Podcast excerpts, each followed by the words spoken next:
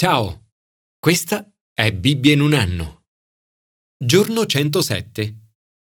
William Temple è stato arcivescovo di Canterbury dal 1942 al 1944.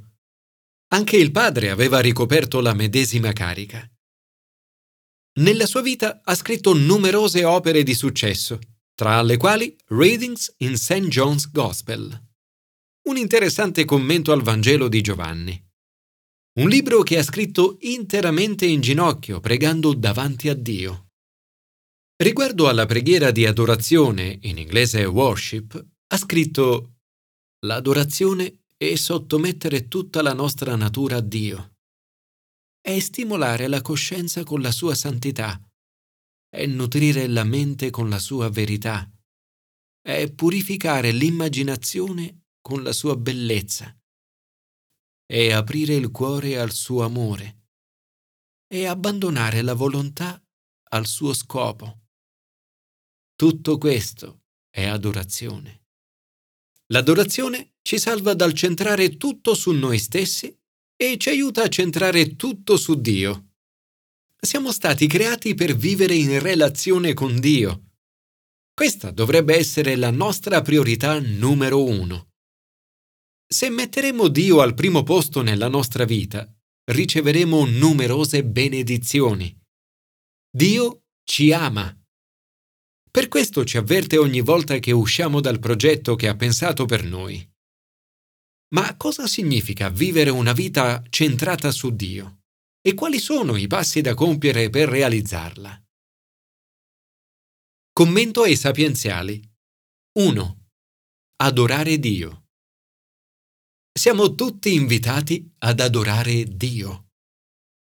In questo salmo la preghiera di adorazione è ricca di emozioni e suoni. Popoli tutti, battete le mani. Acclamate Dio con grida di gioia. Ascende Dio tra le acclamazioni, il Signore al suono di tromba. Ci sono anche molti canti. Nella preghiera di worship vi è grande esuberanza.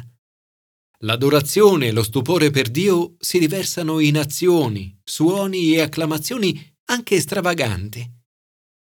Un insieme di modi esteriori per esprimere la propria adorazione al Signore. L'adorazione usa le emozioni per esprimere il proprio amore e la propria gratitudine a Dio e per rendergli onore. Tutte le relazioni coinvolgono le emozioni. A mia moglie Pippa non dico ti amo con la mente, ma ti amo con tutto di me, la mia mente, il mio cuore, la mia volontà.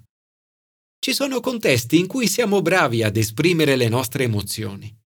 Pensiamo ad esempio alle partite di calcio o altri eventi sportivi. Perché allora dovrebbe essere diverso quando adoriamo Dio?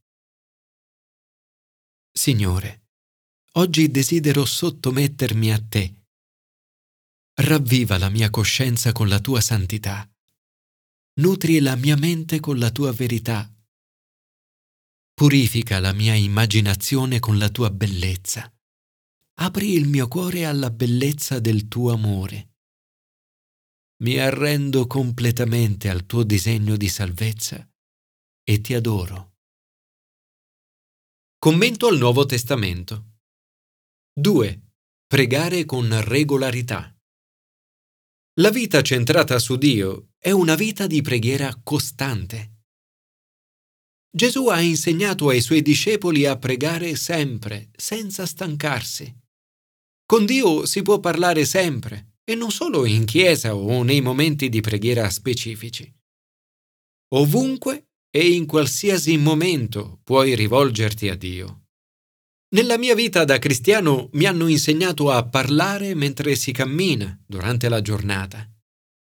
Gesù racconta la parabola della vedova e del giudice ingiusto, che alla fine cede alle sue richieste per non essere più importunato e logorato da lei.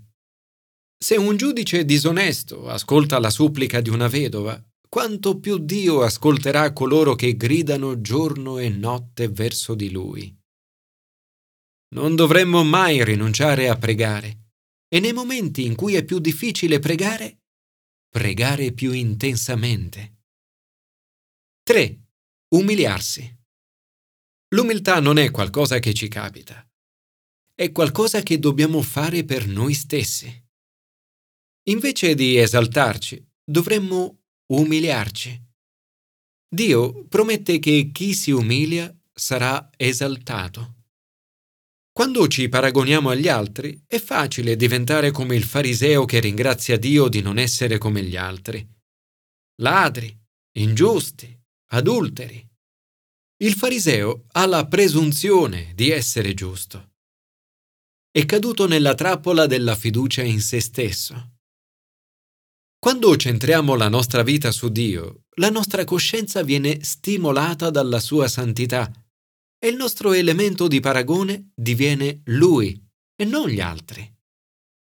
E dal confronto con Lui non possiamo che dire, Oh Dio, abbi pietà di me peccatore. La verità è che siamo tutti peccatori e abbiamo tutti bisogno della misericordia di Dio. Mi riesce molto facile leggere questo passo e ringraziare Dio di non essere come il fariseo. Ma così facendo cado proprio nella trappola che Gesù sta descrivendo. Pensare di essere più giusto degli altri, invece di riconoscere il proprio peccato ed il proprio bisogno di Dio. Questo è esattamente il peccato del fariseo. 4. Essere come bambini. A volte i bambini, i ragazzi o i giovani di una chiesa vengono descritti come la chiesa del futuro. Ma per Gesù non sono solo la chiesa del futuro. Sono la chiesa di oggi. A chi è come loro, infatti, appartiene il regno di Dio. Gesù ci chiama a diventare come bambini. Non ci dice di essere infantili in senso semplicistico ma di essere come i bambini. Essere come i bambini è l'opposto dell'essere indipendenti e grandi. I bambini tendono ad essere aperti, ricettivi, fiduciosi, umili, affettuosi e misericordiosi. La vita centrata su Dio è una vita di dipendenza da Lui come un bambino. Si diventa bambini quando si mostrano e si condividono i propri sentimenti sinceri. Si riconosce quanto si è fragili e vulnerabili e quanto si ha bisogno di Dio e degli altri. I bambini sono istintivamente portati ad esplorare e scoprire. Non si fermano al passato, né si accontentano del presente. Guardano al futuro con curiosità ineguagliabile alimentata da meraviglia e da immensa capacità di divertimento. Non dovremmo mai smettere di coltivare questa libertà di rispondere istintivamente, come bambini, di sentire ed esprimere meraviglia, stupore, amore e gioia, di precipitarsi ad esplorare, sondare e scoprire le cose da soli. 5. Seguire Gesù. Non c'è nulla di più gratificante che seguire Gesù. A Gesù Pietro dice, Noi abbiamo lasciato i nostri beni e ti abbiamo seguito. Gesù risponde, In verità io vi dico, non c'è nessuno che abbia lasciato casa, o moglie, o fratelli, o genitori, o figli per il regno di Dio, che non riceva molto di più nel tempo presente e la vita eterna nel tempo che verrà. Gesù chiama il giovane ricco ad una vita concentrata su Dio. Lo chiama a rinunciare a tutto il resto e a seguirlo. Forse ha visto in lui un potenziale apostolo come Pietro o Matteo, o uno degli altri che hanno risposto positivamente quando ha detto seguimi.